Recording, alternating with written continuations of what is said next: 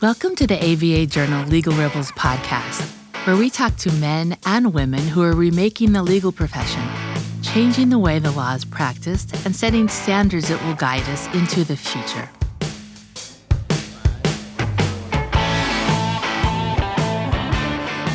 Hi, I'm Molly McDonough, editor and publisher of the ABA Journal. This week, I'm catching up with ABA Journal legal rebels who made their way to the ABA's tech show in Chicago. In today's chat, I'm visiting with Chantel Argyle and Daniel Spencer, who were profiled as legal rebels in 2015. Chantel and Dan started Open Legal Services in 2013, a not for profit law firm based in Salt Lake City. The two hadn't intended to start a firm fresh out of law school, but the job market at the time was pretty dismal, so the two gave it a go and decided to launch their firm as a not for profit. Welcome to the show, Chantel Argyle and Daniel Spencer. Thanks for having us. Thanks. Good to be here in Chicago. Glad you made it. I heard you had a tough time getting here. Uh, it was a comedy of errors, but uh, but I did make it in one piece. Um, right. So it's it's. I'm, I'm glad you made it. Better late than never. Uh, so, when you started your firm, was it just you two? It seems like you've grown quite a bit. Yeah, we actually started just the two of us, and within about four or five months, we realized that we couldn't keep answering our own phones. So, we got somebody to help us with that. Uh, and then almost right away after that, we needed a part time attorney to come on who became a full time attorney. And from there, it's just grown and grown. We now have four associates that work for us, okay. um, along with the two of us and a couple of staff. And we're just opening a second location, so we're going to need some staff for that as well. Uh, where's your second location? Going it's in Ogden, Utah. Yeah, our uh, our, our long term plan is we want to be able to cover as much of uh, the Wasatch Front in, in Utah, it's the area, greater uh, Salt Lake City um, area as possible. And uh, you know, by opening a branch up in, in Ogden, we're able to uh, increase by about 60% how much of uh, the state that we're covering. So it's uh, we're actually uh, we're doing a lot of good for a lot more people that way, and we can we can pretty much cover the entire northern half of the state. So. Can you tell me uh, whether your model has changed or evolved since you launched your firm? pretty much on a daily basis. Okay. Uh, one of the things we do is we like to follow a design mentality. We create something, we try it out, we test it, and then we make adjustments as necessary. So uh, we like to say we're building the airplane while we're in the air, which is very difficult. Uh, it's very challenging. It definitely keeps things interesting, but it allows us to be on the cutting edge pretty much perpetually. And as we've been training other people to form their own nonprofits all over the country to match ours, it's been great to see that you know this is an experiment. We can't uh, you know pick a model and stick with that for 50 years. That way has sort of died out. Right. I, I was going to ask you about that too. About I, I see you on the speaking circuit and uh, wondered kind of what the reaction has been from other lawyers. Uh, I know that some I've spoken to or when I've seen you speak, sometimes people are just completely perplexed by the model. Maybe if you could talk a little bit about kind of how you operate and then the reaction of lawyers that, that you've come across as you've tried to explain it to them. Well, what's interesting is just that this kind of model is so unheard of in, in law practice. It's, it's common elsewhere. This is not something that, that is unique. It's not an original idea in general. It's just that in the practice of law, it's, it's something that's a little bit different. Um, lawyers are creatures of precedent, right? And so, and if it hasn't been done before, we tend not to try and do it. And so uh, we've got a, a, model that basically is uh, it exists elsewhere. It exists in the medical field. It exists in, in education. It exists in, um, in, in finance. It just hasn't really been brought in a large scale to the legal uh, market to date. So that's that's kind of what we've done is is just implement that kind of model in a, in a legal context. Yeah, and also what we're discovering, uh, I'd say every three to six months or so, I learn about a nonprofit firm that existed before us. So there are, I think I can probably come up with a list of at least six that existed before we did we just hit the market at the right time and we're much more vocal than a lot of our counterparts. And so, um, I mean, for example, there is one that formed in the 80s when the IRS permitted legal aid organizations to begin charging for services, and they're still operational, but nobody knows their name or where they are. And even if you ask me right now, I wouldn't remember what it is off the top of my head. And part of that is that as attorneys, we're so siloed, right? We work in our little bubble. And unless you do go out on the speaking circuit or attend innovation conferences or tech conferences, you're kind of cut off from what other people are doing. And a lot of the states really don't talk to one another other than kind of at the high level. The only reason that I've been invited to speak at ABA events is because somebody from my state who was a former bar president who was part of the ABA, you know, as a delegate and some of these other things, went to a, the Western States Conference and talked about us in Hawaii one day. And all of a sudden, I was getting calls from the Western states, all the bar presidents asking me to present about our model. And come to find out, there are people doing it in their state or wanting to do it in their state already. they just hadn't really gotten uh, there wasn't a centralized place to go we're about to change that we've actually coordinated with the aba and we will now have a, an offering through the new portal that they're developing to basically allow people yeah uh-huh. they're going to create a, what they have for the incubators they're going to create for us for the nonprofits. So people will be able to see resources and communicate with one another in a centralized location. So we don't have to be siloed anymore. We can kind of spread the movement and basically keep people from reinventing the wheel. And there's there's and there's a list serve now um, of, of other firms like us or aspiring firms uh, that want to follow a similar type of model. But what's striking about it is that the model is a little bit different. Going back to your earlier question, um, it, it, it's a little bit different for everybody. It varies by locality. It varies by practice area, rules. immensely by practice area, by local rules, whether they can even do this kind of model. Um, you know, there there's some very outdated, surprisingly outdated uh, ethical rules that uh, that actually are in place in many jurisdictions that can make it a challenge to do what we're doing. So, d- is there pushback because of the rules? Do you do you get pushback from lawyers who? Oh yeah. Say, well, that's kind of an interesting idea, but there's no way I can make that happen. Yeah. And, and what do you say to them? Yeah, it's really funny. So I've done consultations, and I actually went and presented at the Incubator Nonprofit Law Firm Conference. Right, it's an Access to Justice conference and they added the nonprofit part to the title because of us, right? Because it's become a movement. And when I was there, I was presenting, and there was a lawyer there from California who's a faculty member, um, you know, had tried to form a nonprofit in California five years ago and was not allowed to do it, right, by the state. And the rules even there have evolved such since that time that they've been able to start doing it.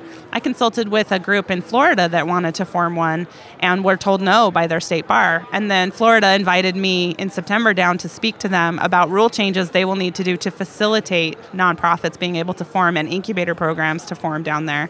So it's it's amazing because the need is there, but the solution hasn't always been something that, you know, was something on the minds of the bar leadership or the ethics committee leadership. They need to make these changes in order for it to be facilitated.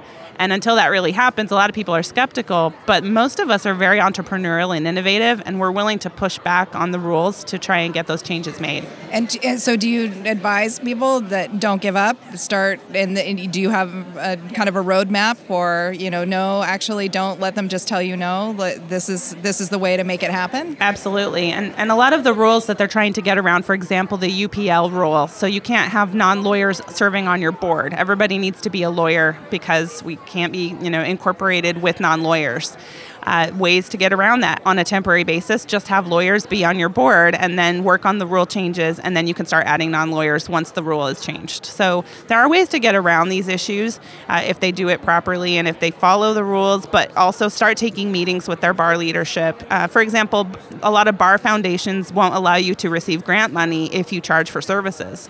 The, the Florida Bar Foundation told me that they were contemplating changing that rule to encourage people to form incubators. So it's definitely something that you shouldn't just accept whatever answer you get and also be a disruptive innovator. That's what we did. And you know, the pushback at first was not not super I wouldn't say negative, but very neutral, sort of like good luck with that and patting us on the head.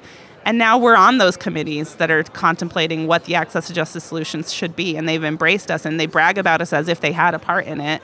And we're okay with that because it helps the state, you know, develop some notoriety within the other states. Yeah, it's I mean this this kind of work is important because if you don't innovate, then you die and you wither on the vine. And that's something that, you know, has certainly been a risk in the legal industry is that, you know, you either go solo right? Or, or you have you know the, the big corporate law that's, that's growing ever larger. But there's you know the in between area is, is where there's this issue that where you have um, a, a, huge need you know for uh, from individuals who really the shrinking middle class can't afford and to pay the high rates for, for traditional attorneys. So there's definitely a need there. Um, but at the same time, the other piece of what we do, and that's part of the uh, the evangelizing, I suppose, about the uh, about the model, is there are a lot of attorneys that don't have work, that can't figure out how to how to make their way, how to how to you know be successful, and connecting those attorneys with uh, the clients that, that need the help. That's a huge part of the mission as well. It's about training attorneys. So, how is law practice for you? Are you actually do you have time?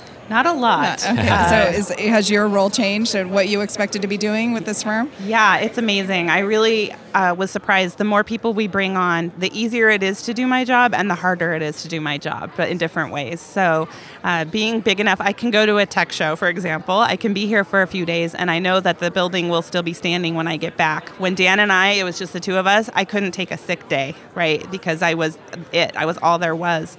And so it's gotten easier in the sense that we've gotten bigger, but at the same time, the more attorneys you have that you're training, the less time you have to work on your own cases. So our, our billable you know, used to be the same as everybody else, and now I'm down to like a 12-hour a week requirement, and I think Dan's is like 15. Yeah. So, uh, and we rarely hit that. I mean, we're too busy doing other things. So we've managed to kind of create a scalable model that we can bring on associates, and they kind of do the heavy lifting as far as billing those hours to keep us in business. Uh, but we're able to do outreach and a lot of other trainings and things like that that kind of help grow the practice in other ways that are maybe less tangible. Well, and you- asked earlier about uh, the ways the model's changed. That's one important way that it has changed is that we've gone in the course of three years to being just a couple of attorneys in the in the, in, you know, the extra office behind a, a, a, uh public defender you know, uh, office in West Valley City to you know we've got our own uh, our own suite you know in a, in a building that's above ground. We actually have natural light. It's, it's Yeah, lovely. we're not in the basement anymore. We're next Yeah. to the Curry restaurant. It's great. My office doesn't smell like uh, old Curry anymore in the morning. It's it's really fantastic. Um, and so so we're, we're experiencing new growing pains along with that, and and uh, expanding the model in the sense of we figured some stuff out early on about how to actually reach out to clients and be able to serve them. What we haven't figured out, what we're still figuring out, is so how do you do that when you're responsible for two brand new attorneys, two you know attorneys with maybe six months experience, and commit ev- uh, uh, prevent everyone from committing malpractice, right? Um, that's a challenge. Making sure the client management stuff is there is a challenge, and it's it's a very different kind of uh, um, experience, I think, than uh, than what you have in a lot of. So besides sh- kind of sharing what you're what uh, you're learning at Tech Show, are you then now um, it, um, taking advantage of the of some of the other things you can learn from Tech Show? Oh, Since it's you here- amazing. You show up and you're a subject matter expert about your little thing.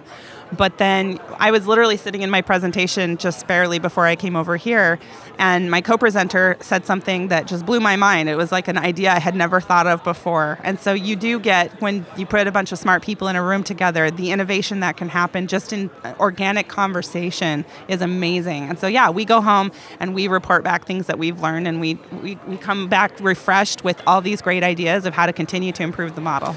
Yeah, and specifically, and the idea you're referring to, these are the kinds of things that we haven't really figured out yet um, when we're dealing with the number of attorneys that we are, especially when uh, managing everyone's schedules is a nightmare.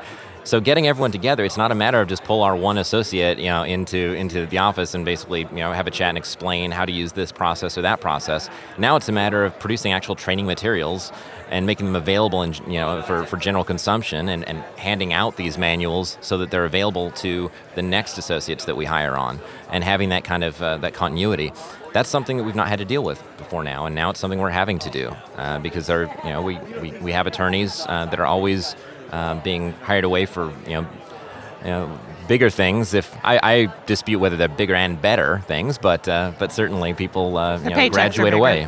The paychecks are bigger, but people are graduating out, and uh, and and we're bringing new people all the time, and so it's uh, it's a process. Well, thank you. I, um, I'm so glad you could join us today. Um, I'm Molly McDonough, and you've been listening to a special Tech Show edition of the ABA Journal's Legal Rebels podcast. I have one last question. Um, if our listeners want to follow up on what they've heard today, how can they reach out to you? So I'm on Twitter and it's at Chantel8. Um, you can also email me, Chantel at openlegalservices.org, or just go to our website, openlegalservices.org, and send in an email submission. Yeah, and and I would say uh, email Shan. Um, I'm, I'm busy advising all the attorneys on how to practice, so I generally am not super responsive on emails, but But I'll get it to him. Well, I want to thank Chantel and Dan for joining us today and our listeners for tuning in. If you like what you've heard, please subscribe and rate us in iTunes. We look forward to you joining us for another episode of ABA Journal's Legal Rebels podcast.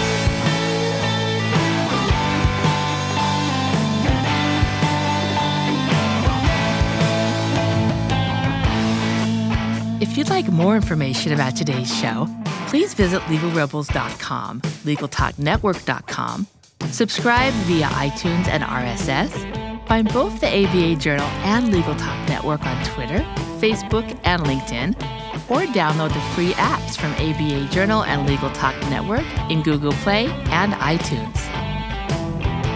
The views expressed by the participants of this program are their own and do not represent the views of, nor are they endorsed by, Legal Talk Network, its officers, directors, employees, agents, representatives, shareholders, and subsidiaries. None of the content should be considered legal advice. As always, consult a lawyer.